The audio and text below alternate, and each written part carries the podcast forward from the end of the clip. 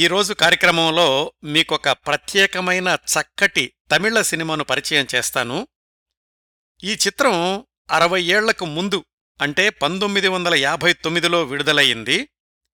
ఆ రోజుల్లో సంచలన విజయం సాధించడమే కాకుండా ఇప్పటికూడా తమిళ సినిమా చరిత్రలో ఒక కల్ట్ సినిమాగా పరిగణించబడుతోంది.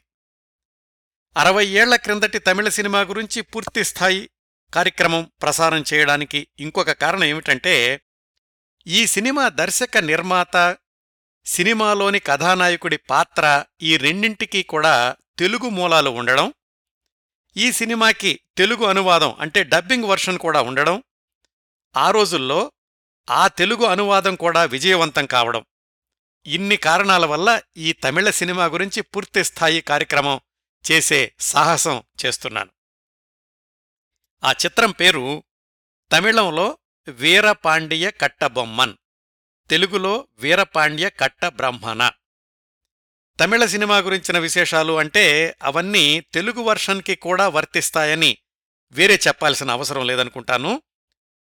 తెలుగు డబ్బింగ్లో అదనంగా ఉండేవి పాటలు, మాటలు, గాత్రదానం, అంతేకదా.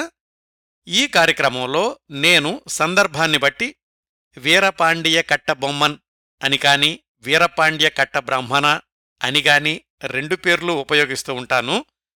అలాగే కథానాయకుడి పేరు కూడా కట్టబొమ్మన్, కట్ట బ్రాహ్మణ రెండు పేర్లు ఉపయోగిస్తాను, శ్రోతలు గమనించగలరు.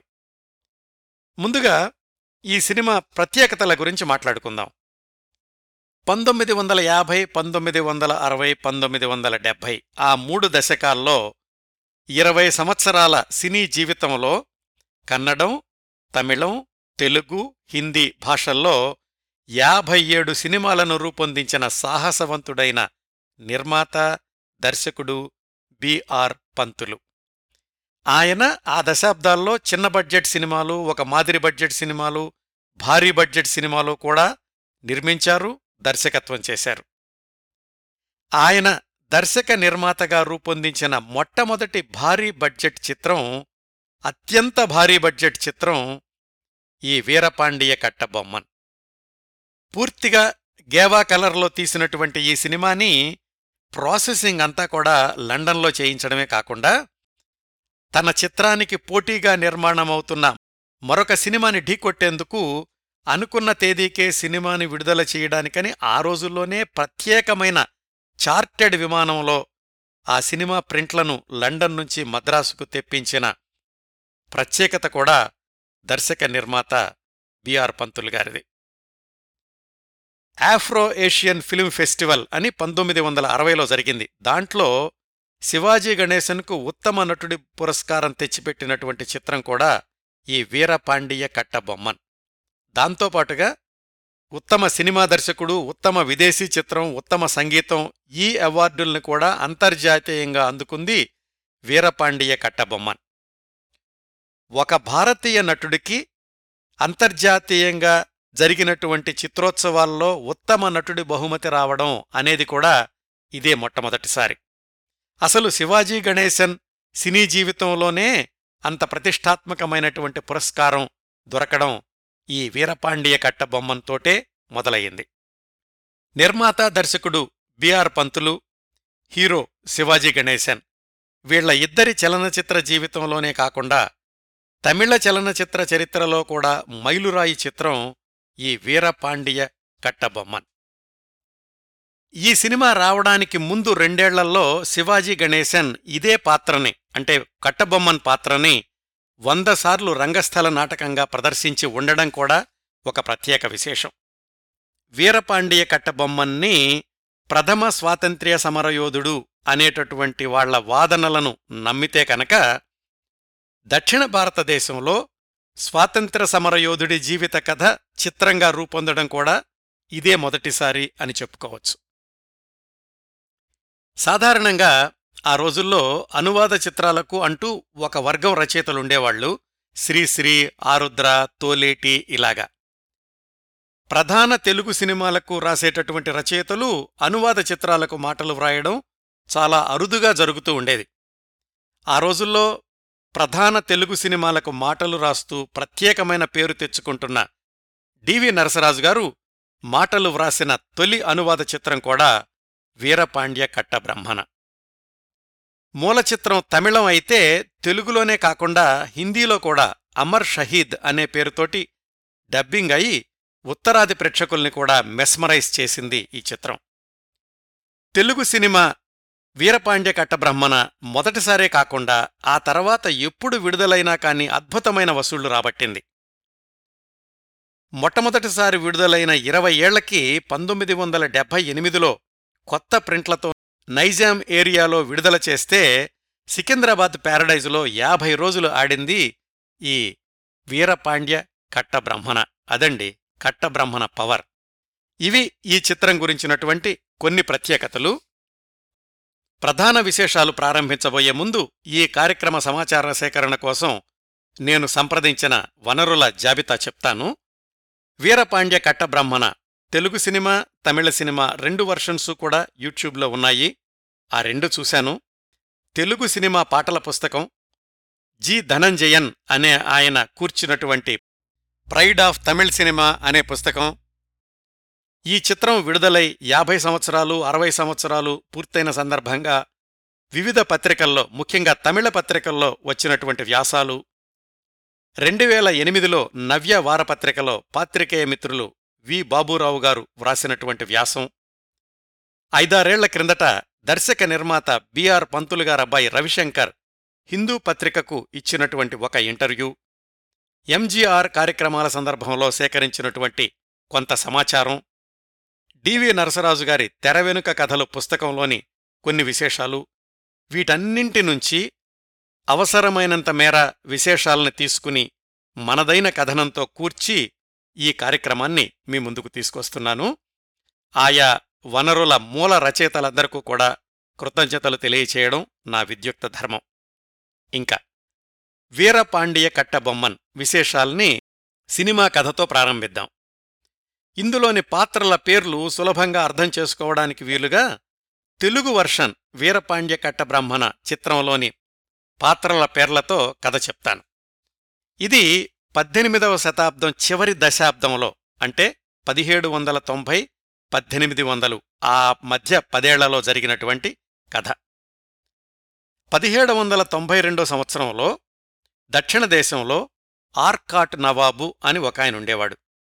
ఆయన అప్పటి ఈస్ట్ ఇండియా వాళ్ల దగ్గర చాలా పైకాన్ని అప్పుగా తీసుకున్నాడు. అది తిరిగి చెల్లించలేకపోయాడు. అందుకని ఆయన ఏం చేశాడంటే, తన దగ్గరున్నటువంటి రాజులందరినుంచి కప్పం వసూలు చేసే అధికారాన్ని, అంటే ట్యాక్స్ వసూలు చేసే అధికారాన్ని ఈస్ట్ ఇండియా కంపెనీ వాళ్లకి ఇచ్చేశాడు. ఆ అధికారాన్ని అవకాశంగా తీసుకుని తెల్లదొరలు తమ సామ్రాజ్యాన్ని విస్తరించుకోవాలి అనేటటువంటి దురుద్దేశంతో ఆ రాజుల మీద, వాళ్లనే పాలెగాండ్రు అని కూడా అంటుండేవాళ్ళ ఆ రోజుల్లో, వాళ్ల మీద పెత్తనం చెలాయించడం ప్రారంభించారు. ఆ నేపథ్యంలో తెల్లవాళ్లని ఎదిరించి పోరాడిన మొట్టమొదటి భారతీయుడే వీరపాండ్య కట్టబ్రహ్మణ. ఆయన అసలు తెలుగువాడే అంటారు.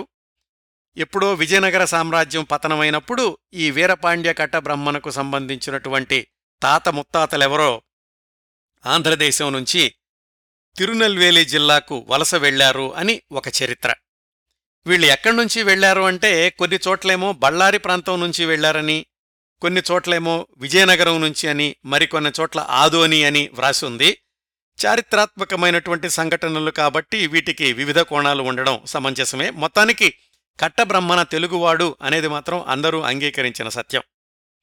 ఈ కట్టబ్రహ్మణ పదిహేడు వందల తొంభైలో తన ముప్పై సంవత్సరాల వయసులో పాంచాల కురిచి అనే ప్రాంతానికి రాజయ్యాడు.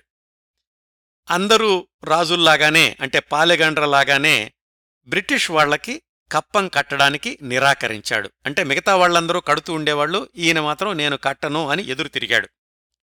బ్రిటిష్ వాళ్లు అతన్ని లొంగదీయాలని అనేక విధాలుగా ప్రయత్నించారు. ఈ సినిమా కథంతా కూడా బ్రిటిష్ వాళ్లు కట్టబ్రహ్మణను లొంగదీసుకోవడానికి చేసే ప్రయత్నాలు, ఆయన ఎదిరించినటువంటి విధానం చాలా రౌద్ర రసంతో సాగుతూ ఉంటుంది. బ్రిటిష్ వాళ్లకి కట్టబ్రహ్మణను లొంగదీసుకోవడం అంత తేలికగా సాధ్యం కాలేదు. ఎందుకంటే అతడు వీరాధివీరుడే కాకుండా ప్రజల్లో చాలా గొప్ప పలుకుబడి ఉంది. వాళ్ల సంక్షేమ కార్యక్రమాలు చూడడంతో పాటుగా వివిధ దేవాలయాలు నిర్మించి ప్రజలందరికీ కూడా విశ్వసనీయమైన ప్రభువు అయ్యాడు కట్టబ్రహ్మణ. అందుకని ఆయన మీద బాహాటంగా ఎదిరించి పోరాడేటటువంటి సాహసం చెయ్యలేకపోయారు తెల్లదొరలు. అందుకని ఎత్తులు పై ఎత్తులు మొదలుపెట్టారు. కట్టబ్రహ్మణకి దూరపు బంధువు ఎట్టయాపురం రాజా ఎల్లప్ప నాయకుడు అని ఒక ఆయన ఉండేవాడు. ఆయన్ను ప్రలోభపెట్టి తమ వైపు తిప్పుకోగలిగారు తెల్లదొరలు. ఆ ఎల్లప్ప తెల్లదొరల యొక్క మాట విని మారువేషం వేసుకుని వాళ్ల తరఫున రాయబారిలాగా కట్టబ్రహ్మణ దగ్గరికి వెళ్ళాడు. వెళ్ళి బెదిరించాడు. బ్రిటిష్ వాళ్లు చాలా బలవంతులు, వాళ్లకు లొంగిపోవడం క్షేమం అని హితవు చెప్పాడు. కట్టబ్రహ్మణకు విపరీతంగా కోపమొచ్చింది. ఎల్లప్పను చివాట్లు పెట్టి పంపించాడు. ఇది మొదటి ప్రయత్నం బ్రిటిష్ వాళ్లు చేసింది కట్టబ్రహ్మణను లొంగతీసుకోవడానికి.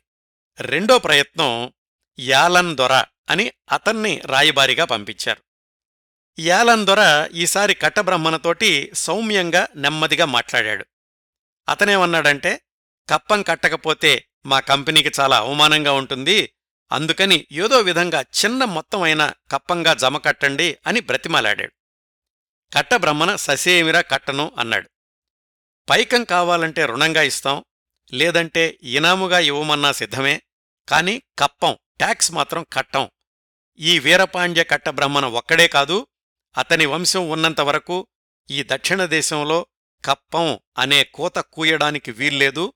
ఈ సంగతి మీ పై అధికారులకు తెలియజేయండి అని తీవ్రంగా హెచ్చరించి పంపించాడు కట్టబ్రహ్మణ. రెండో ప్రయత్నం కూడా బెడిసికొట్టింది. మూడోసారి డబ్ల్యూసి జాక్సన్ అనేటటువంటి కలెక్టర్ వచ్చాడు ఆ ప్రాంతానికి. కట్టబ్రహ్మణ ధైర్యసాహసాల గురించి విన్నాడు. ఎలాగైనా సరే అతన్ని లొంగతీయండి అని తెల్లదొరలు ఆ కలెక్టర్కి చెప్పారు. తన దర్శనానికి రమ్మనమని కట్టబ్రహ్మణకి కబురు చేశాడు ఆ డబ్ల్యూసి జాక్సన్. కట్టబ్రహ్మణ సైన్య సమేతంగా బయలుదేరాడు.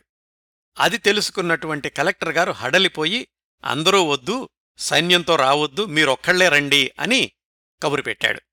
సరేనని ఒంటరిగానే వెళ్ళాడు కట్టబ్రహ్మణ. వెళ్లగానే ఆ జాక్సన్ దొర కట్టబ్రహ్మణ మీద ఎన్నో నేరాలు మోపాడు. నువ్వు కప్పం కట్టలేదు, పాత బాకీల మీద వడ్డీ కూడా చెల్లువేయలేదు అని ఇలా రకరకాలుగా ప్రశ్నించడం మొదలుపెట్టాడు. అప్పుడు కట్టబ్రహ్మణ చెప్పినటువంటి సమాధానం చరిత్రలో సువర్ణాక్షరాలతో లిఖించదగినటువంటిది.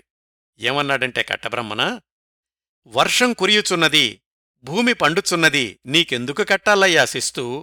ఎన్నడైనా ఎండలోకి వచ్చావా? యాతం ఎత్తావా? నడుంకట్టి నాగలిపట్టి దుక్కి దున్నావా? నారువేశావా? కలుపు తీశావా? కష్టంచేసే కర్షకులకు గుక్కెడు గంజినీళ్లు పోశావా? లేక మామవా, మరిదివా, మానవహీనుడా? ఎవర్నడుగుతావు శిస్తు?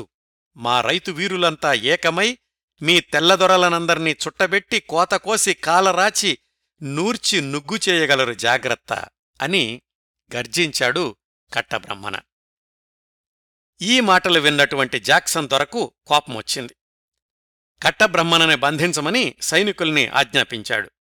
కట్టబ్రహ్మణ కత్తి దూసి వాళ్లందర్నీ కూడా ఎదిరించి వాళ్లతో పోరాడి బయటపడ్డాడు. దీంతోటి తెల్లదొరలకు అతనికి బద్ధవిరోధం ఏర్పడింది. జాక్సన్ దొర కొన్నాళ్లకి ఇంగ్లండుకు వెళ్ళిపోయాడు. అతని స్థానంలో బానర్ మ్యాన్ అనే అతను అధికారిగా వచ్చాడు. ఆ ఎల్లప్పున్నాడు కదా, కట్టబ్రహ్మణ యొక్క దూరపు బంధువు, మొట్టమొదటిసారిగా రాయబారానికి వచ్చి భంగపడి వెళ్ళినతను. అతనితో కలిసి కుట్రలు పన్నాడు ఈ బానర్ మ్యాన్. ఏమని? పాంచాల కురిచి ప్రజలందరూ కూడా తిరునాళ్ల చూడ్డానికి తిరుచెందూర్ వెళ్లేటటువంటి సమయంలో ఈ పాంచాల కురిచి కోటను ముట్టడించాలి అని పన్నాగం పన్నారు. ఈ వార్త ఎలాగో గూఢచారుల ద్వారా కట్టబ్రహ్మణకు తెలిసింది. కట్టబ్రహ్మణ కోపం కట్టలు తెంచుకుంది, రణభేరి మోగించాడు. కట్టబ్రహ్మణ భార్య జక్కమ్మ కట్టబ్రహ్మణకు రక్త తిలకం నొసటన దిద్ది పోరుకు పంపించింది. తెల్లదొరలు కోటను ముట్టడించారు. ఘోర సమరం మొదలయింది. తెల్లవాళ్ల ఫిరంగీ దెబ్బలకు కోటగోడలు కూలిపోయినాయి. దొంగచాటుగా ఒక సైనికుడు ఈ కట్టబ్రహ్మణ యొక్క సేనాధిపతి అయిన వీరయ్యదేవుణ్ణి గురిపెట్టి కాల్చాడు. అతడు నేల కొరిగాడు. అది కట్టబ్రహ్మణకు పెద్ద దెబ్బ.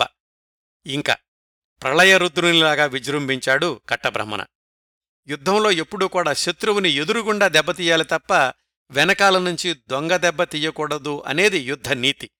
కాని ఆ నీతి కూడా లేనటువంటి తెల్ల సైనికులు వెనకాల్నుంచి వచ్చి కట్టబ్రహ్మణ మెడమీద కత్తివ్రేటు వేశారు. కట్టబ్రహ్మణ తమ్ముడు ఊలుదొర, మంత్రి స్థానాపతి పిళ్లే కట్టబ్రహ్మణను రక్షించి కోటనుంచి తీసుకెళ్లిపోయి ఒక సామంతరాజు దగ్గర తలదాచుకున్నారు. తెల్లదొరలకి ఈ విషయం తెలిసింది, ఫలానాచోట వీళ్లు తలదాచుకున్నారు అని. ఆ ప్రదేశం కూడా దండెత్తడానికి వస్తున్నారు అని తెలిసి కట్టబ్రహ్మణ, ఊలుదొర వాళ్లు అడవుల్లోకెళ్లి తలదాచుకున్నారు. ఈ తెల్లదొరలు సామంతరాజులందర్నీ బెదిరించడం మొదలుపెట్టారు.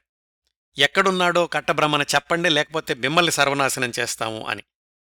వాళ్ల యొక్క బెదిరింపులకు భయపడిన విజయ రఘునాథ తొండామాన్ అనేటటువంటి సామంతరాజు తన సైనికుల సహాయంతోటి కట్టబ్రహ్మణను బంధించి తెల్లదొరలకు అప్పజెప్పాడు.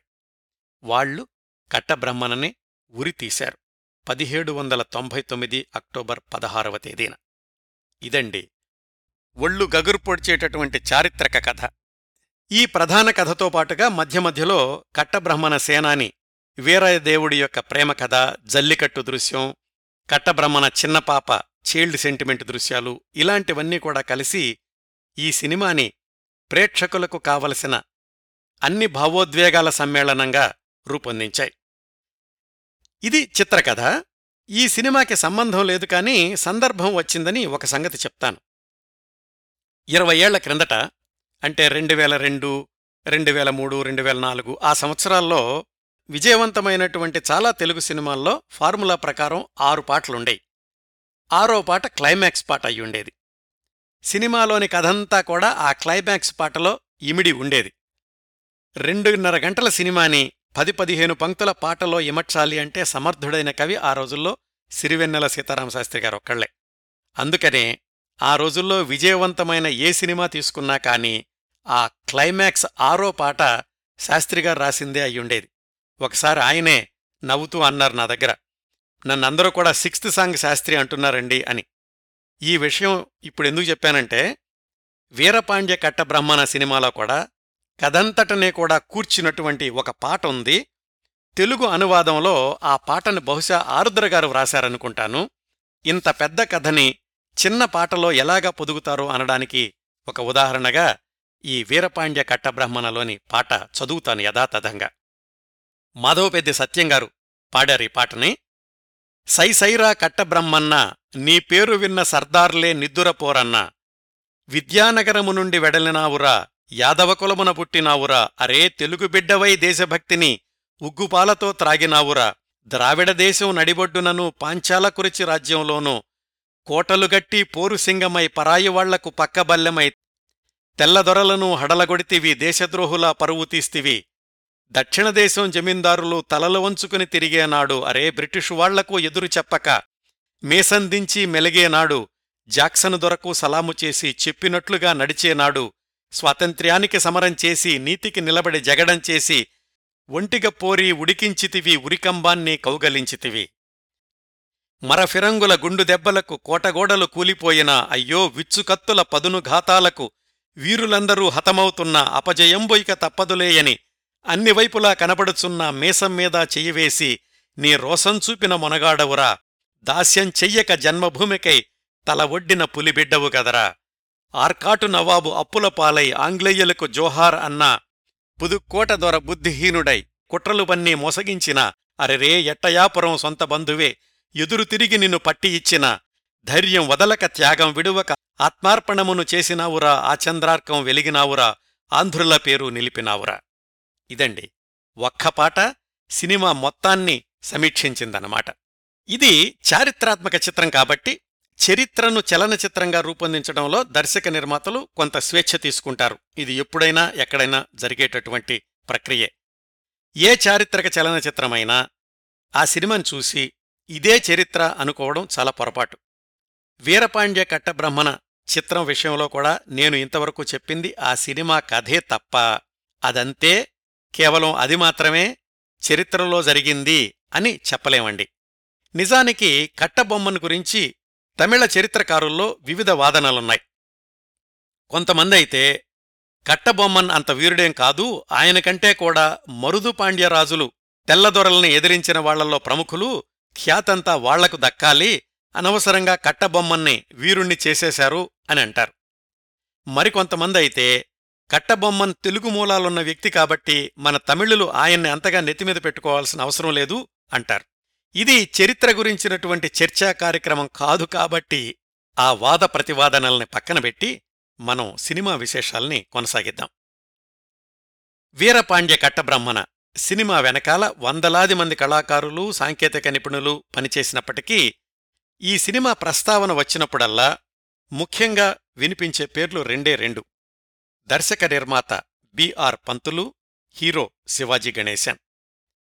ఈ సినిమా నిర్మాణం కోసమని వీళ్ళిద్దరూ అంటే బిఆర్ పంతులు, శివాజీ గణేశన్ కలుసుకునే వరకు జరిగినటువంటి వాళ్ల సినీ జీవిత ప్రయాణాల గురించి క్లుప్తంగా తెలుసుకుందాం. ముందుగా దర్శక నిర్మాత బిఆర్ పంతులు, బుడుగూరు రామకృష్ణయ్య పంతులు. తమిళ సినిమా రంగంలో ఏవి మెయ్యప్పన్ చెట్టియార్, ఎస్ఎస్ వాసన్లలాగా కన్నడ చిత్రరంగంలో బిఆర్ పంతులు ఆ స్థాయిగల ప్రముఖుడు, ఆ స్థాయిగల చిత్రాల దర్శక నిర్మాత అని చెప్పుకోవచ్చండి. కన్నడ సినిమా రంగంలో నటుడిగా సినీ జీవితాన్ని ప్రారంభించి దాదాపు పదిహేను సంవత్సరాలు నటనానుభవం తర్వాత నిర్మాతగా, ఆ తర్వాత దర్శకుడిగా ఎదిగినటువంటి వ్యక్తి బిఆర్ పంతులు గారు. ఆయన పూర్వీకులు తెలుగువాళ్లే అని, వాళ్లందరూ కూడా చిత్తూరు జిల్లాలోని కుప్పం నుంచి వలస వెళ్లారని డివి నరసరాజు గారు తన తెరవెనుక కథలు పుస్తకంలో వ్రాశారు.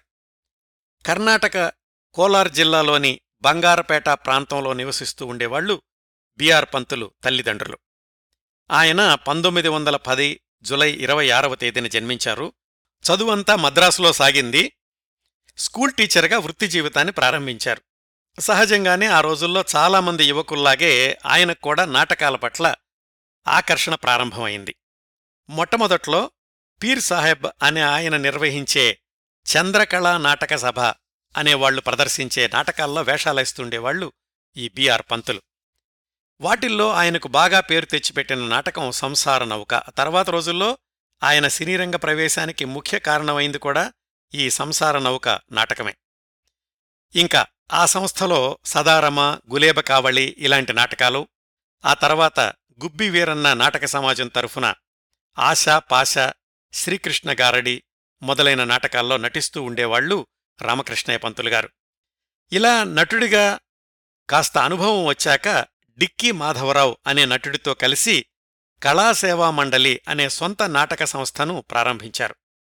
తర్వాత సంవత్సరాల్లో పంతులుగారితో కలిసి సినీరంగ ప్రవేశం చేసిన వాళ్లల్లో ఈ డిక్కీ మాధవరావు అనే ఆయన కూడా ఉన్నారు. ఇలాగా స్కూలు మాస్టారు ఉద్యోగం ఒకవైపు, నాటక కళాపోషణ రెండోవైపు కొనసాగుతున్న రోజుల్లోనే పంతొమ్మిది వందల ముప్పై ఆరులో మద్రాసులోని దేవీ ఫిలిమ్స్ అనే సినిమా నిర్మాణ సంస్థ నుంచి బిఆర్ పంతులుగారికి కబురొచ్చింది. వాళ్లు సంసార నౌక నాటకాన్ని కన్నడంలో సినిమాగా నిర్మించే ప్రయత్నాల్లో ఉన్నారు. మరి ఆ నాటకంలో అప్పటి వరకు రంగస్థలం మీద పేరు తెచ్చుకున్న నటుడు బిఆర్ పంతులు గారే కాబట్టి ఆయనకు, ఆయనతో పాటుగా డిక్కీ మాధవరావు అనే ఆయనకు కూడా తమ సినిమాలో నటించమని ఆహ్వానం పంపించారు. బిఆర్ పంతులు గారు ఈ సంసార నౌక చిత్రంలో కథానాయకుడు. ఆ సినిమాకున్న మరొక ప్రత్యేకత ఏమిటంటే, కన్నడంలో నిర్మాణమైన నాలుగవ టాకీ చిత్రం, అలాగే కన్నడంలో నిర్మాణమైన తొలి సాంఘిక చిత్రం కూడా. ఆ సినిమా కన్నడంలో అద్భుతమైన విజయం సాధించింది. అయినప్పటికీ గానీ ఎందుకోగాని బిఆర్ పంతులు గారు మళ్లీ ఐదేళ్ల దాకా సినిమాల్లో నటించలేదు. బహుశా కన్నడంలో నిర్మాణమైన చిత్రాల సంఖ్య తక్కువగా ఉండడం ఒక కారణమేమో తెలీదు. పంతొమ్మిది వందల నలభై ఒకటిలో విడుదలైన భానుమతి గారి భక్తిమాల బిఆర్ పంతులు గారు నటించిన రెండవ చిత్రం. ఇందులో కూడా ఆయనదే ప్రధాన పాత్ర. తర్వాత ఆయన నటించినటువంటి తెలుగు తహసీల్దారు, అలాగే తమిళం లవంగి, నమ్ ఇరువర్ ఇలాంటి సినిమాల్లో కూడా ఆయన ప్రాధాన్యత ఉన్న పాత్రలు పోషించారు.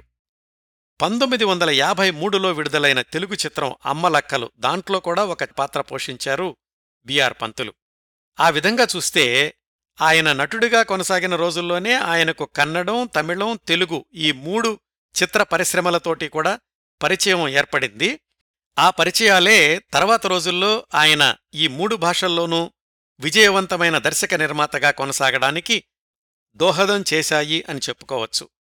అట్లా సుమారుగా పదిహేను సంవత్సరాల పైగా నటుడిగా కొనసాగాక పంతొమ్మిది వందల యాభై మూడులో తమిళ దర్శకుడు పి నీలకంఠంతో కలిసి పద్మిని పిక్చర్స్ అనే చిత్ర నిర్మాణ సంస్థను ప్రారంభించారు.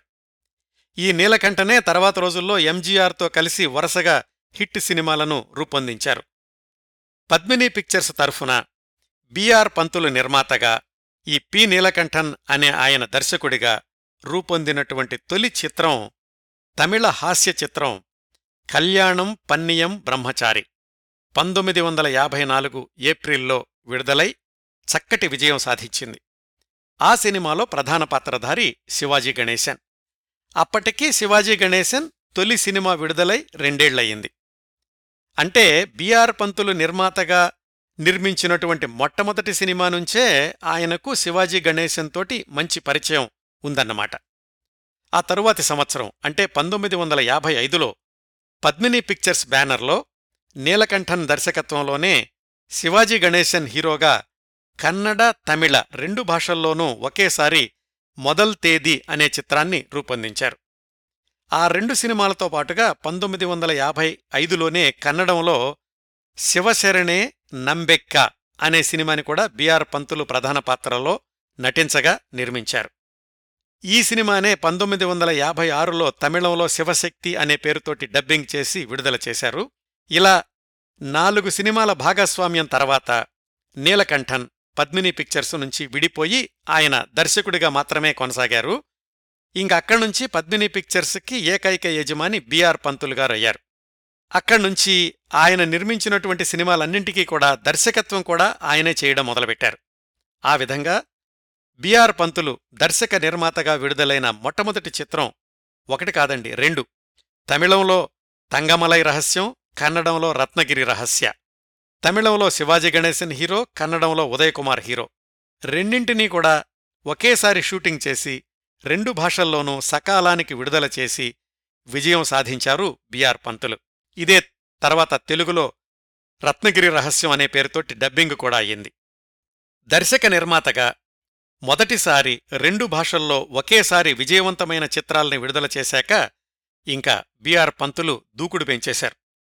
తమిళ, కన్నడ, తెలుగు, ఆ తర్వాత హిందీ అన్ని భాషల కాంబినేషన్లలో కూడా సమకాలీన దర్శక నిర్మాతలందరికంటే ఎక్కువ వేగంతో సినిమాలు నిర్మించి విడుదల చేసిన ప్రత్యేకత బిఆర్ పంతులు గారికి మాత్రమే దక్కింది. బిఆర్ పంతులు గారిని స్టార్ డైరెక్టర్ చేసిన చిత్రం పంతొమ్మిది వందల యాభై ఎనిమిదిలో విడుదలైన కన్నడ చిత్రం స్కూల్ మాస్టర్. టైటిల్ పాత్రలో ఆయనే నటించారు. ఆయన కొడుకులుగా శివాజీ గణేశన్, జెమినీ గణేశన్లు నటించారు. ఈ సినిమా కన్నడంలో సంచలన విజయం సాధించడంతో పాటుగా అనేక రికార్డులు కూడా నెలకొల్పింది. ఆ సంవత్సరమే తెలుగులో బడిపంతులు అనే పేరుతోటి డబ్బింగ్ కూడా అయ్యి అక్కడ కూడా విజయం సాధించింది. తర్వాత ఈ సినిమాని పంతులుగారే తమిళంలోనూ హిందీలో కూడా రీమేక్ చేస్తే అక్కడ కూడా ఘన విజయం సాధించింది. ఈ సినిమా కథే పంతొమ్మిది వందల డెబ్బై రెండులో ఎన్టీఆర్ బడిపంతులు చిత్రకథ. ఎప్పుడు ఎక్కడ ఏ భాషలో నిర్మాణమైనా గానీ తిరుగులేని విజయం సాధించింది ఈ స్కూల్ మాస్టర్ చిత్రం, చిత్రకథ. బిఆర్ పంతుల్ని నాలుగు భాషల ప్రేక్షకులు కూడా విజయవంతమైన దర్శకుడిగా అంగీకరించారు. పంతొమ్మిది వందల యాభై తొమ్మిదిలో అంటే మనం మాట్లాడుకుంటున్న వీరపాండియ కట్టబొమ్మన్ సినిమా రూపకల్పన వెనకాల బిఆర్ పంతులు గారికి ఇంత విజయవంతమైన చరిత్ర ఉందండి. అప్పటిదాకా ఆయన నిర్మించిన తమిళ సినిమాలన్నింటిలోనూ శివాజీ గణేశనే ప్రధాన పాత్రధారి. వీరపాండ్య కట్టబ్రహ్మణ విషయానికొచ్చేసరికి ఆ చిత్రం బిఆర్ పంతులు గారికి, శివాజీ గణేశన్కి కూడా కలల చిత్రం, డ్రీమ్ ప్రాజెక్ట్.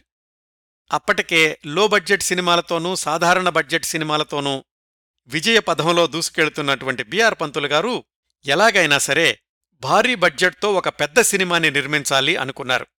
ఆ ఆలోచన శివాజీ గణేశన్తో చెప్పినప్పుడు ఆయన ఇచ్చినటువంటి సలహానే వీరపాండియ కట్టబొమ్మన్. ఇప్పుడు శివాజీ గణేశన్కి వీరపాండియ కట్టబొమ్మన్ కథతోటి ఎలా పరిచయం జరిగిందో తెలుసుకుందాం. వీరపాండ్య కట్టబొమ్మన్ పాత్రతో తనకి చాలా చిన్నతనం నుంచే, ఏడేళ్ల వయసు నుంచే పరిచయం ఉంది అని శివాజీ గణేశన్ తన ఆత్మకథలో వ్రాసుకున్నారు. అంత చిన్న వయసులోనే కట్టబొమ్మన్ జీవిత చరిత్ర ఆధారంగా రూపొందిన కయత్తూర్ కూతు అనేటటువంటి వీధి నాటకం చూశారట ఆయన. అందులోని కట్టబొమ్మన్ పాత్ర శివాజీ గణేశన్ని, అప్పటికి ఆయన పేరు శివాజీ గణేశన్ కాదు గణేష్ మూర్తి, ఆయన మనసులో ముద్రించుకుపోయింది ఎప్పుడూ ఏడేళ్ల వయసులో. ఎప్పటికైనా సరే నటుణ్ణి కావాలని, పెద్దయ్యాక కట్టబొమ్మన్ పాత్రలలో నటించాలని అంత చిన్న వయసులోనే అనుకున్నారు. అనుకున్నట్లుగానే ఆ చిన్న వయసులోనే ఇంట్లో నుంచి పారిపోయి నాటక సంస్థలో చేరడం, వయసుతో పాటుగా నటుడిగా ఎదగడం, సినీ నటుడు కావడం, అదంతా శివాజీ గణేశన్ చరిత్ర. శివాజీ నాటకంలో ప్రధాన పాత్ర పోషించడంతోటి అప్పటి వరకు వీసీ గణేశన్ అని పిలిపించుకుంటున్న ఆయన శివాజీ గణేశన్ అయ్యారు. పంతొమ్మిది వందల యాభై రెండులో పరాశక్తి తమిళ సినిమా తోటి సినీరంగ ప్రవేశం చేశాక శరవేగంతో దూసుకుపోతూ పంతొమ్మిది వందల యాభై రెండు యాభై ఏడు ఆ మధ్యలో సుమారుగా నలభై ఐదు సినిమాల్లో నటించారు. అంటే సగటున సంవత్సరానికి పది సినిమాల్లో నటించారన్నమాట ఆయన సినీరంగ ప్రవేశం చేసినటువంటి తొలి సంవత్సరాల్లోనే. వీటిల్లో తొంభై ఐదు శాతం విజయం సాధించినటువంటి చిత్రాలే. ఎన్ని వైవిధ్యభరితమైన పాత్రలు ధరిస్తున్నప్పటికీ ఆయన మనసులో వీరపాండ్య కట్టబొమ్మన్ బొమ్మ చిరిగిపోలేదు. పంతొమ్మిది వందల యాభై ఏడులో భారతదేశ స్వాతంత్ర్య సమరోద్యమం శతవార్షికోత్సవాలు జరిగాయి. అంటే భారతదేశ స్వాతంత్ర్య పోరాటం మొట్టమొదటిసారిగా పద్దెనిమిది వందల యాభై ఏడులో ప్రారంభమైంది అన్న చారిత్రక సందర్భం నుంచి పంతొమ్మిది వందల యాభై ఏడుకి వంద సంవత్సరాలు పూర్తయ్యాయి కదా. ఆ సందర్భంలో భారత ప్రభుత్వం అనేక మంది స్వాతంత్ర్య సమరయోధుల్ని గుర్తు చేసుకుంది. అయితే వాళ్లల్లో కట్టబొమ్మన్ పేరు లేకపోవడం శివజ్ఞానం అనే తమిళ కజగం నాయకుణ్ణి తీవ్రంగా బాధపెట్టింది. ఆయన తీవ్రమైనటువంటి విమర్శలు చేశారు. కట్టబొమ్మన్ని ఎలా మర్చిపోయారు మీరు? పద్దెనిమిది వందల యాభై ఏడు కంటే యాభై సంవత్సరాల ముందే తెల్లవాళ్లను ఎదిరించినటువంటి వీరుడు, ఆయన్నెందుకు గుర్తు చేసుకోలేదు అని. అప్పుడు కేంద్ర ప్రభుత్వం ఆయన ఆధ్వర్యంలోనే ఒక కమిటీని ఏర్పాటు చేసి కట్టబొమ్మన్ గురించి అధ్యయనం చేసేటటువంటి పని అప్పగించింది. అట్లా ఆ శివజ్ఞానం అనే ఆయన కట్టబొమ్మను గురించినటువంటి సమాచారాన్ని తవ్వి బయటకు తీశారు. ఆ రోజుల్లోనే ఒకసారి శివాజీ గణేశన్ ప్రముఖ తమిళ నాటక రచయిత శక్తి కృష్ణస్వామితో కలిసి కయ్యత్తూర్ పక్కనుంచి కారులో వెళుతున్నారు. కట్టబొమ్మన్ని ఉరితీసింది ఆ ఊళ్ళోనే. అప్పుడు కట్టబొమ్మన్ని గుర్తు చేసుకుంటూ తను చిన్నతనంలో చూసినటువంటి వీధి నాటకాల గురించి చెప్పి కట్టబొమ్మన్ కథ ఆధారంగా రంగస్థలం నాటకం రాయండి అని ఆ శక్తి కృష్ణస్వామిని అడిగారు శివాజీ గణేశన్. శక్తి కృష్ణస్వామికి ఆ రోజుల్లో శక్తి నాటక సభ అనే సంస్థ ఉండేది. అలాగే తుపాకీ తోటాల్లాంటి మాటలు వ్రాయడంలో ఆయనకాయనే సాటి. శివాజీ గణేశన్ అభ్యర్థనను మన్నించి ఆయన కట్టబొమ్మన్ నాటకం వ్రాయడం మొదలుపెట్టారు. శివజ్ఞానం సేకరించినటువంటి సమాచారాన్ని కూడా తీసుకున్నారు. అలాగా శక్తి కృష్ణస్వామి వీరపాండియన్ కట్టబొమ్మన్ నాటకం తయారుచేశాక శివాజీ గణేశన్ తనే స్వయంగా శివాజీ నాటక మండరం అనే సంస్థను స్థాపించి దాని తరఫున ఈ వీరపాండ్య కట్టబొమ్మన్ నాటకం ప్రదర్శనల్ని ఒక ఉద్యమంలాగా చేపట్టారు. ఆయనను ఆ పాత్ర ఎంతగా ఆవహించింది అంటే సినీరంగంలో తీరికలేని హీరోగా కొనసాగుతూ కూడా దాదాపు వారానికి ఒక ప్రదర్శన అన్నట్లుగా రెండేళ్లల్లో దాదాపు వంద రంగస్థల ప్రదర్శనలిచ్చారు ఆ నాటకాన్ని పంతొమ్మిది వందల యాభై ఏడు యాభై తొమ్మిది మధ్యలో. అంతేకాదు ఆ ప్రదర్శనల వల్ల వచ్చిన లాభాలని పేద విద్యార్థుల కోసం వినియోగించారు అని శివాజీ గణేశన్ అభిమానులు చెప్తూ ఉంటారు. శివాజీ గణేశన్కి కట్టబొమ్మన్ పాత్రకి ఎంత సంబంధం ఉందండి. ఇప్పుడు మనం మళ్ళీ బిఆర్ పంతులు, శివాజీ గణేశన్లు కలిసి ఈ ప్రణాళికను చిత్రంగా రూపొందించడం గురించిన సందర్భానికి వద్దాం. బిఆర్ పంతులు, శివాజీ గణేశన్లు ఈ చిత్రం ప్రారంభించడానికి ముందు ఈ కథను వెండితెరకు ఎక్కించడానికి రెండు మూడు ప్రయత్నాలు జరిగాయి అని సినీ పాత్రికేయులు వివిధ సందర్భాల్లో వ్రాశారు. మొదటిది పంతొమ్మిది వందల నలభై ఎనిమిదిలోనే, అంటే ఇంకా శివాజీ గణేశన్ చిత్రరంగ ప్రవేశం చెయ్యకముందే సెల్వం పిక్చర్స్ అనే సంస్థ వాళ్లు అప్పటి ప్రముఖ హీరో పియు చిన్నప్పతో ఈ సినిమాని తీద్దామనుకున్నారు. కానీ అది కార్యరూపం దాల్చలేదు.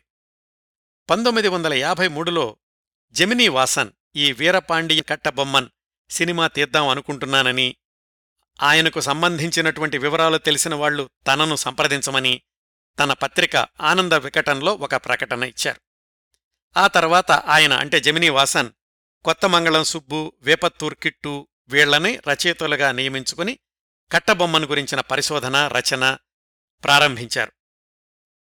ఈ కట్టబొమ్మన్ పాత్రకు శివాజీ గణేశన్ మాత్రమే సరిపోతారు అని జమినీవాసన్కు గట్టి నమ్మకం. అయితే శివాజీ గణేశన్ నుంచి జమినీవాసన్కు సానుకూల స్పందన వెళ్లలేదు. ఈలోగా బిఆర్ పంతులు వీరపాండియ కట్టబొమ్మన్ చిత్ర ప్రారంభోత్సవాన్ని ప్రకటించేశారు. జమినీవాసన్ గారు తన ప్రాజెక్టుని ఆపేయడమే కాకుండా ఈ చిత్ర ప్రారంభోత్సవం రోజున హాజరై అందర్నీ ఆశ్చర్యపరిచారు. ఆ మధ్యలో ఎంజీఆర్తో కూడా ఈ సినిమాని నిర్మించే ప్రయత్నాలు జరిగినట్లుగా కొన్ని వార్తలు వచ్చాయి, కానీ అది కూడా ఖరారు కాలేదు. ఇంత నేపథ్యంలో వీరపాండియ కట్టబొమ్మన్ చిత్రాన్ని ప్రారంభించారు బిఆర్ పంతులు లాంఛనంగా పంతొమ్మిది వందల యాభై ఏడులో. ఇది భారీ చిత్రం అయినా కానీ రికార్డు సమయంలో పూర్తి చేసేలాగా ప్రణాళికలు సిద్ధం చేసుకున్నారు. అయితే ఈ సినిమాకి తారాగణం ఎంపిక జరుగుతున్నటువంటి సమయంలోనే ఎదురైంది ఒక పెద్ద సవాల్. వీళ్లు ఇలాంటి కథతో సినిమా తీస్తున్నారు అని తెలుసుకున్న కవి కన్నదాసన్ ఒక కొత్త వాదనని తెరమీదకి తీసుకొచ్చారు. ఏమని? బిఆర్ పంతులు తీస్తున్నటువంటి స్క్రిప్టు అంతా తప్పు, పద్దెనిమిదవ శతాబ్దంలో తెల్లదొరల్ని ఎదిరించిన వాళ్లల్లో కట్టబొమ్మన్ కంటే పౌరుషవంతులు, ప్రతాపం చూపించిన వాళ్లు, త్యాగం చేసిన వాళ్లు, మరుదు పాండ్యులు, ఖ్యాతంతా వాళ్లకే దక్కాలి, వాళ్ల కథతోటి నేను శివగంగై సీమై అనే సినిమా తీస్తున్నాను అని ప్రకటించి కె శంకర్ దర్శకత్వంలో ఆయన పోటీ సినిమా నిర్మాణాన్ని ప్రారంభించారు. శివగంగై సీమై చిత్రకథ కట్టబొమ్మన్ చరిత్రకు పొడిగింపులాగా ఉంటుంది. ఎలాగంటే, కట్టబొమ్మన్ ఉరితీయబడ్డాక ఆయన తమ్ముడు ఊమదొరై చిన్న మరుదు రాజ్యంలో ఆశ్రయం పొందుతాడు. బ్రిటిష్ వాళ్లు ఊమదొరైని పట్టుకునేటటువంటి క్రమంలో మరుదు సోదరుల ఏలుబడిలో ఉన్న శివగంగ మీద పద్దెనిమిది వందల ఒకటిలో దండెత్తుతారు. అప్పుడు ఆ మరుదు సోదరులు బ్రిటిష్ వాళ్ల మీద చేసిన తిరుగుబాటు అత్యంత సాహసోపేతమైనది, అందుకే కట్టబొమ్మన్ కంటే వాళ్లే ప్రశంసించదగిన వాళ్ళు అని కన్నదాసన్ వాదన. మొత్తానికి ఇటు కట్టబొమ్మన్, అటు శివగంగై సీమై రెండు సినిమాలు కూడా సమాంతరంగా పోటాపోటీగా నిర్మాణంలోకి దూకాయి. ఇంకా వీరపాండియన్ కట్టబొమ్మన్ చిత్రంలో తారాగణం ఎంపిక విషయానికొస్తే ప్రధాన పాత్ర కట్టబొమ్మన్ గురించి ఆలోచించాల్సిన అవసరం లేదు. అసలు సినిమా నిర్మాణమే శివాజీ గణేశన్ ప్రోత్సాహంతో మొదలైంది.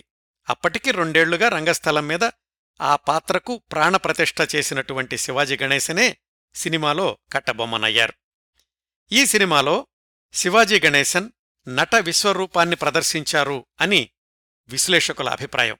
ఒక విధంగా చెప్పాలంటే కట్టబొమ్మన్ పాత్రలో శివాజీ గణేశన్ వెండి తెరని దున్నేశారు, లార్జర్ దాన్ లైఫ్ పాత్రను చూపించారాయన.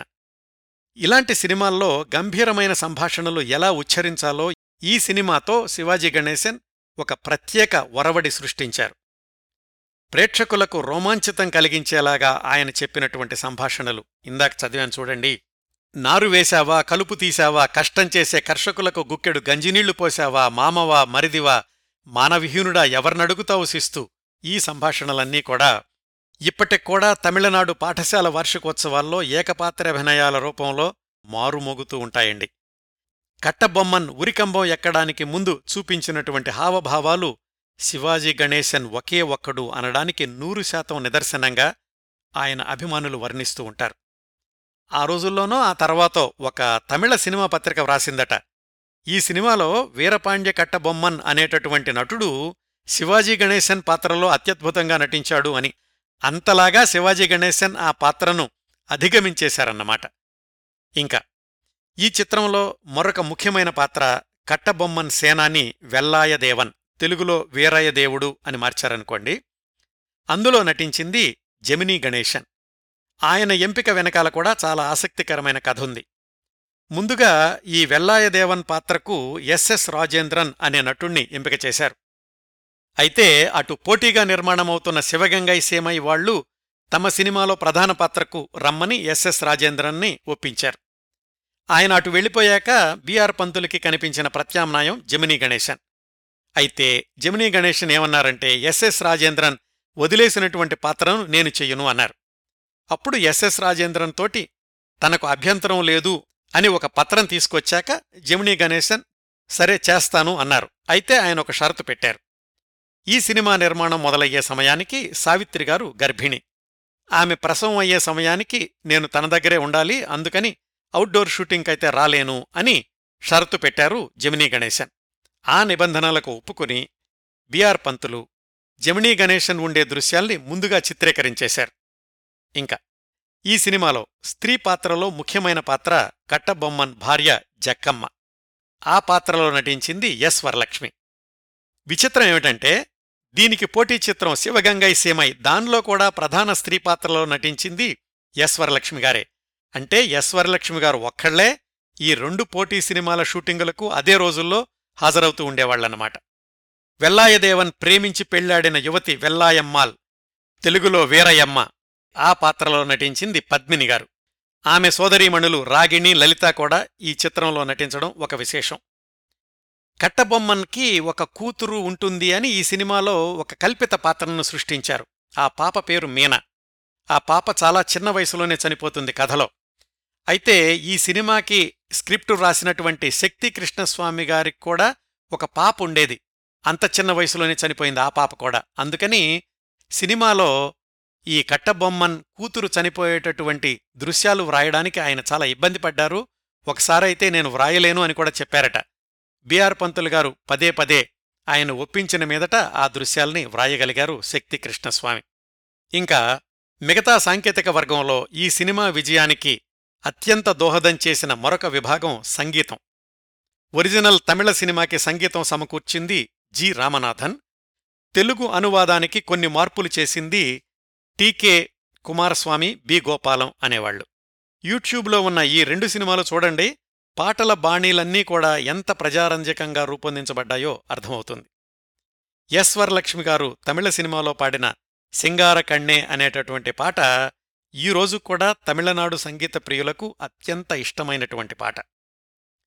ఈ సినిమాకి భారీ సెట్టింగులు అదనపు ఆకర్షణ కాదు, అత్యవసరం కూడా. వాటిని రూపొందించింది కళాదర్శకుడు గంగా. అలాగే ఇది గేవా కలర్ సినిమా అనుకున్నాం కదా. ఆ రోజుల్లో రంగుల చిత్రాల రూపకల్పనకు పేరెన్నికగన్న ఛాయాగ్రాహకుడు డబ్ల్యూఆర్ సుబ్బారావు. ఆయనే ఈ సినిమాకు డైరెక్టర్ ఆఫ్ ఫోటోగ్రఫీ. ఇంకా ఈ సినిమా షూటింగ్ విశేషాలకొస్తే ఇందులోని రాజప్రాసాదాలకు సంబంధించిన బయట దృశ్యాలు అంటే ఎక్స్టీరియర్ షాట్స్ వాటన్నింటినీ రాజస్థాన్లోని జైపూర్లో చిత్రీకరించారు. యుద్ధ సన్నివేశాల్ని కూడా ఆ కోటలకు చుట్టుపక్కల ఉన్నటువంటి ప్రదేశాల్లోనే షూటింగ్ చేశారు. జైపూర్లో జరిగినటువంటి ఈ షూటింగ్ అంతటికీ అవసరమైనటువంటి సహాయం అందించిన వ్యక్తి జనకరాజ్ అని తమిళుడు. అప్పట్లో ఆయన రక్షణ శాఖలో జైపూర్లో పనిచేస్తూ ఉండేవాళ్లు.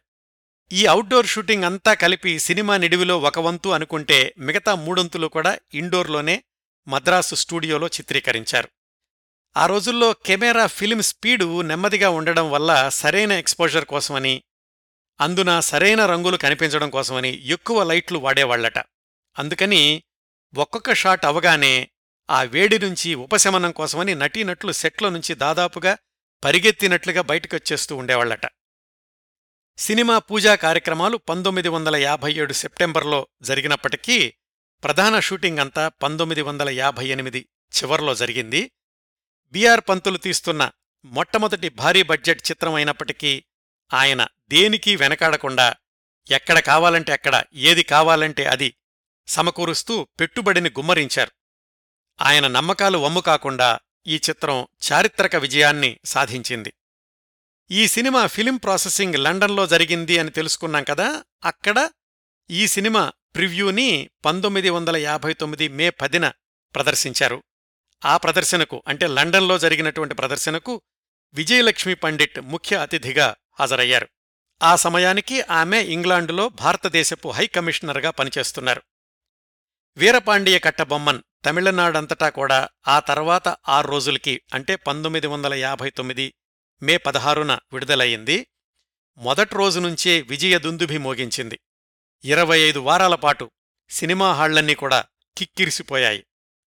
శివాజీ గణేశన్ని వీరపాండియ కట్టబొమ్మన్ ఎలా పూనాడో ఆయన అభిమానుల్ని శివాజీ గణేశన్ అలాగా పూనాడు.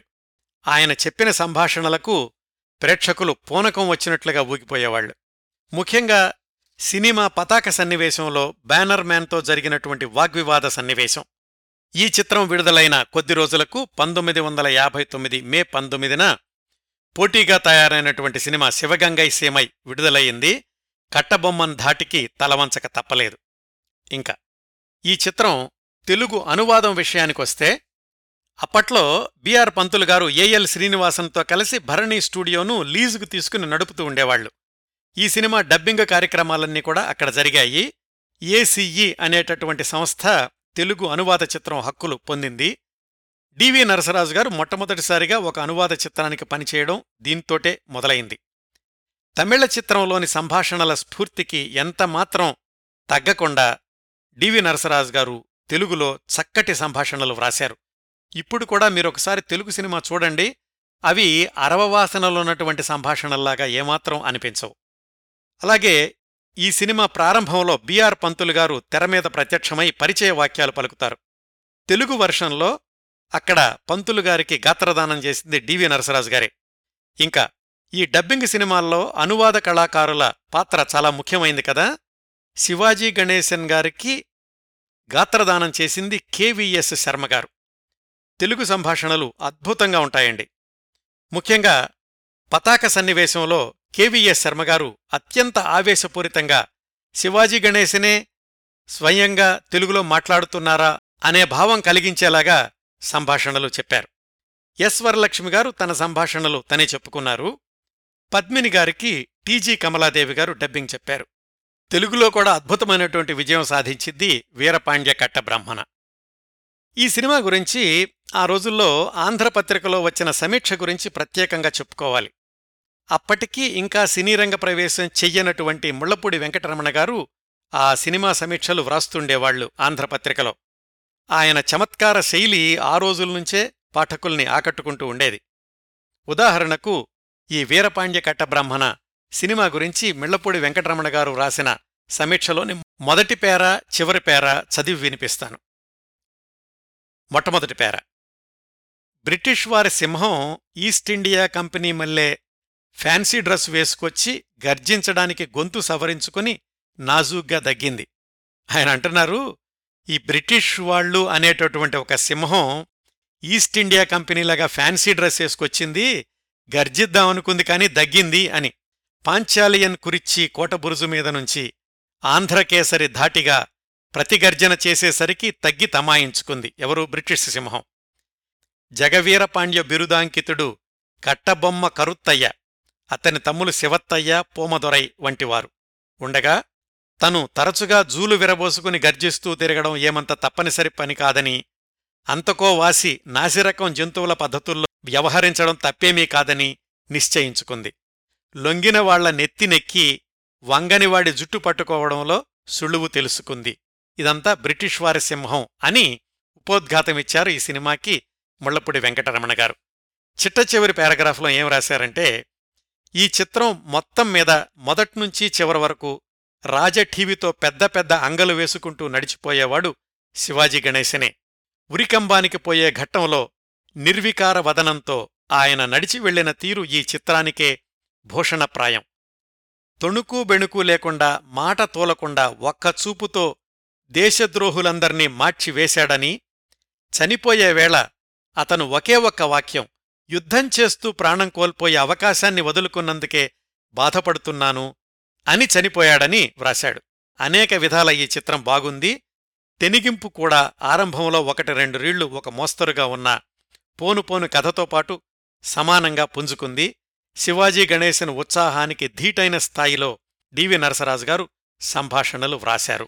ఇది ఆంధ్రపత్రికలో తెలుగు వీరపాండ్య కట్టబ్రాహ్మణ సినిమా విడుదలకి ముళ్లపూడి వెంకటరమణ గారు వ్రాసినటువంటి సమీక్షలో నుంచి కొన్ని పేరాలండి. ఇంకా వీరపాండియ కట్టబొమ్మన్ చిత్రం గురించి మాట్లాడుకునేటప్పుడు ఆఫ్రో ఏషియన్ ఫిల్మ్ ఫెస్టివల్లో ఈ చిత్ర ప్రదర్శన గురించి తప్పనిసరిగా ప్రస్తావించుకోవాలి. ఈ అంతర్జాతీయ చలనచిత్రోత్సవం పంతొమ్మిది వందల అరవైలో ఈజిప్టులోని ఖైరోలో జరిగింది. ఆ అంతర్జాతీయ చలనచిత్రోత్సవాలకి బిఆర్ పంతులు గారు, శివాజీ గణేశన్, పద్మిని వెళ్లారు. కట్టబొమ్మన్ సినిమా ప్రారంభం నుంచి కూడా ఆహూతులు చాలా ఆసక్తిగా చూశారు. అప్పటికీ ఈజిప్టు కూడా బ్రిటిష్ పాలన నుంచి విముక్తమై ఉండడంతోటి వాళ్లు ఈ సినిమాని చూస్తూ తమని తాము పోల్చుకోగలిగారు. భాష అర్థం కాకపోయినప్పటికీ ప్రేక్షకులందరూ రెప్ప వాల్చకుండా సినిమా చివరంతా చూశారు. చిట్ట చివరి సన్నివేశంలో థియేటర్ అంతా కూడా భీకర నిశ్శబ్దం. ప్రదర్శన పూర్తయింది. హాలు దద్దరిల్లేలాగా కరతాళధ్వనులు. ఉత్తమ నటుడిగా శివాజీ గణేశన్ పేరును ప్రకటించగానే ఆయనకు అర్థం కాలేదు. ఎందుకంటే వాళ్లు ఉర్దూలో ప్రకటించారు. పద్మినిగారికి ఉర్దూ కొంత తెలుసు. ఆమె విని శివాజీ గణేశన్ గారికి చెప్పారు, మిమ్మల్నే ఉత్తమ నటుడిగా ఎంపిక చేశారు అని. అప్పుడు వాళ్ళిద్దరూ కలిసి వేదిక మీదకి వెళుతూ ఉంటే ఆ భావోద్వేగంలో స్పృహ తప్పి పడిపోబోయారట శివాజీ గణేశన్ గారు. పద్మినిగారు పక్కనే ఉండి ఆయన్ని ఒడిసి పట్టుకున్నారు. ఒక కళాకారునిగా నా జన్మధన్యమైన అపురూప క్షణమది అని ఆ పురస్కారాన్ని చాలా ఆర్తిగా గుర్తు చేసుకుంటూ ఉండేవాళ్లు శివాజీ గణేశన్ ఆయన జీవించినన్ని రోజులు కూడా. నిజానికి ఆ అవార్డు ఆ రోజు ఆయన ఈజిప్టు అధ్యక్షుడు నాసర్ చేతుల మీదుగా అందుకోవాల్సి ఉంది. అయితే నాసర్ అధ్యక్షుడు అప్పటికీ సిరియాలో ఏదో అత్యవసరమైనటువంటి సమావేశం ఉండడం వల్ల వెళ్లారు. అందుకని ఆ అవార్డు వేరే వాళ్ల చేతుల మీదుగా శివాజీ గణేశన్ ఆ ఆఫ్రో ఏషియన్ ఫిలిం ఫెస్టివల్లో అందుకున్నారు. కాకపోతే ఆ ఫంక్షన్ అయ్యాక నాసర్ గారి ఇంటికి వెళ్లి ఆయన భార్యను కలుసుకుని కృతజ్ఞతలు తెలియచేశారు. ఆమెకు అప్పటికే శివాజీ గణేశన్ గురించి తెలుసు. ఇలాగ తన భర్త వ్యక్తిగతంగా అవార్డు అందించలేకపోయారు అని ఆవిడ నొచ్చుకున్నారు. అధ్యక్షుడిగా నాసర్ బాధ్యతలను తాను అర్థం చేసుకోగలను అని చెబుతూ నాసర్ తర్వాత ఎప్పుడైనా భారతదేశ పర్యటన వచ్చినప్పుడు మద్రాసు తప్పనిసరిగా రమ్మని చెప్పండి అని శివాజీ గణేశన్ వాళ్ళింట్లో చెప్పొచ్చారు. ఆ తర్వాత సంవత్సరమే నాసర్ భారతదేశానికి వచ్చారు. అప్పటి ప్రధాని నెహ్రూ ఆయన కుమార్తె ఇందిరాగాంధీల ద్వారా నాసర్ని సంప్రదించి ఆయన రెండున్నర గంటల పాటు మద్రాసులో ఉండేలాగా ఒక కార్యక్రమం ఏర్పాటు చేశారు శివాజీ గణేశన్ గారు. ఆయనకు సత్కారం చేసి ఈజిప్టు పిరమిడ్లు, తంజావూరు గుడిగోపురాలు ఈ రెండింటితో కూడినటువంటి వెండి ఫలకాన్ని ఆయనకు అందచేశారు సినీ పరిశ్రమ తరఫున శివాజీ గణేశన్. ఆ ఫలకం తయారు చేయడానికి ఆ రోజుల్లోనే మూడు లక్షల రూపాయలు ఖర్చయిందట. శివాజీ గణేశన్ తన జీవితకాలమంతా కూడా ఎంతో అపురూపంగా ఈ రెండు సంఘటనల గురించి చెప్తూ ఉండేవాళ్లు. శివాజీ గణేశన్ని కట్టబొమ్మన్ ఎంతగా ఆవహించాడు అనడానికి ఇంకొక ఉదాహరణ ఏమిటంటే, వీరపాండ్య కట్టబ్రహ్మనని ఉరితీసినటువంటి ఊళ్ళో ఆయన విగ్రహాన్ని ప్రతిష్ఠించారు శివాజీ గణేశన్ తన సొంత ఖర్చులతోటి. దాదాపు ముప్పై సంవత్సరాల పాటు ఆ విగ్రహం యొక్క సంరక్షణ అంతా కూడా ఆయనే చూసి ఆ తర్వాత ప్రభుత్వానికి అప్పగిచ్చారు. ఇప్పటికూడా శివాజీ గణేశన్ గారు ప్రతిష్ఠించినటువంటి వీరపాండియ కట్టబొమ్మన్ విగ్రహం ఆ కట్టబొమ్మన్ ఉరితీయబడినటువంటి ఊళ్ళో ఉందండి. ఇవండి వీరపాండియ కట్టబొమ్మన్, వీరపాండ్య కట్టబ్రహ్మణ సినిమాల గురించి నేను సేకరించగలిగినంత సమాచారం. ఈ సినిమా అందించినటువంటి స్ఫూర్తితోటి ఆ తరువాతి సంవత్సరాల్లో నిర్మాత దర్శకుడు బిఆర్ పంతులు గారు తన భారీ చిత్రాల నిర్మాణాన్ని కొనసాగించారు. పంతొమ్మిది వందల అరవై ఒకటిలో కప్పలొట్టాయి తమిళన్, పంతొమ్మిది వందల అరవై నాలుగులో కర్ణన్, పంతొమ్మిది వందల డెబ్బైలో కన్నడంలో శ్రీకృష్ణదేవరాయ, ఇవన్నీ కూడా ఆయన నిర్మించి దర్శకత్వం చేసినవే. కన్నడ శ్రీకృష్ణదేవరాయలో శ్రీకృష్ణదేవరాయలుగా రాజ్కుమార్ నటిస్తే తిమ్మరుసుగా నటించి రాష్ట్ర ప్రభుత్వ అవార్డు కూడా దక్కించుకున్నారు బిఆర్ పంతులు గారు. పంతొమ్మిది వందల అరవై నాలుగు తన కన్నడ చిత్రం చిన్నద గొంబే ద్వారా జయలలితను వెండితెరకు పరిచయం చేసింది కూడా బిఆర్ పంతులు గారే. జయలలిత ఎంజీఆర్ తొలి కాంబినేషన్లో వచ్చిన ఐరతిల్ ఒరువన్ నిర్మాత దర్శకుడు కూడా బిఆర్ పంతులు గారే. ఎంజీఆర్ నటించిన చిట్ట చివరి చిత్రం మధురై మీట్టా సుందర పాండ్యన్ భారీ చిత్రంగా ప్రారంభించింది బిఆర్ పంతులు గారే పంతొమ్మిది వందల డెబ్బై నాలుగులో. ఆ సినిమా నిర్మాణం మధ్యలో ఉండగా ఆయన హఠాత్తుగా మరణించడంతోటి ఆ నిర్మాణ దర్శకత్వ బాధ్యతల్ని తాను తీసుకుని సినిమాని పూర్తి చేశారు ఎంజీఆర్. ఈ విశేషాలన్నీ కూడా ఎంజీఆర్ ఎపిసోడ్స్లో మాట్లాడుకున్నాం. బిఆర్ పంతులు పద్మిని పిక్చర్స్ తెలుగు, తమిళ, కన్నడ భాషల్లో ఒక అధ్యాయాన్ని సొంతం చేసుకున్నారు. ఆయన నిర్మించిన తొలి భారీ చిత్రం వీరపాండియన్ కట్టబొమ్మన్ చారిత్రక చిత్రం, చరిత్ర సృష్టించిన చిత్రం, చరిత్రలో నిలిచిపోయిన చిత్రం. ఈ ఎపిసోడ్ని ఇంతటితో ముగిస్తున్నానండి. ఈ కార్యక్రమాలను ఆదరించి అభిమానిస్తున్న శ్రోతలందరకు హృదయపూర్వకంగా కృతజ్ఞతలు తెలియచేస్తున్నాను. మళ్లీ వారం మరొక మంచి కార్యక్రమంతో కలుసుకుందాం. అంతవరకు నవ్వుతూ ఉండండి. మీ నవ్వులు పది మందికి పంచండి. ప్రస్తుతానికి మీ దగ్గర సెలవు తీసుకుంటోంది సదా మీ ఆదరాభిమానాలను కోరుకునే మీ కిరణ్ ప్రభ.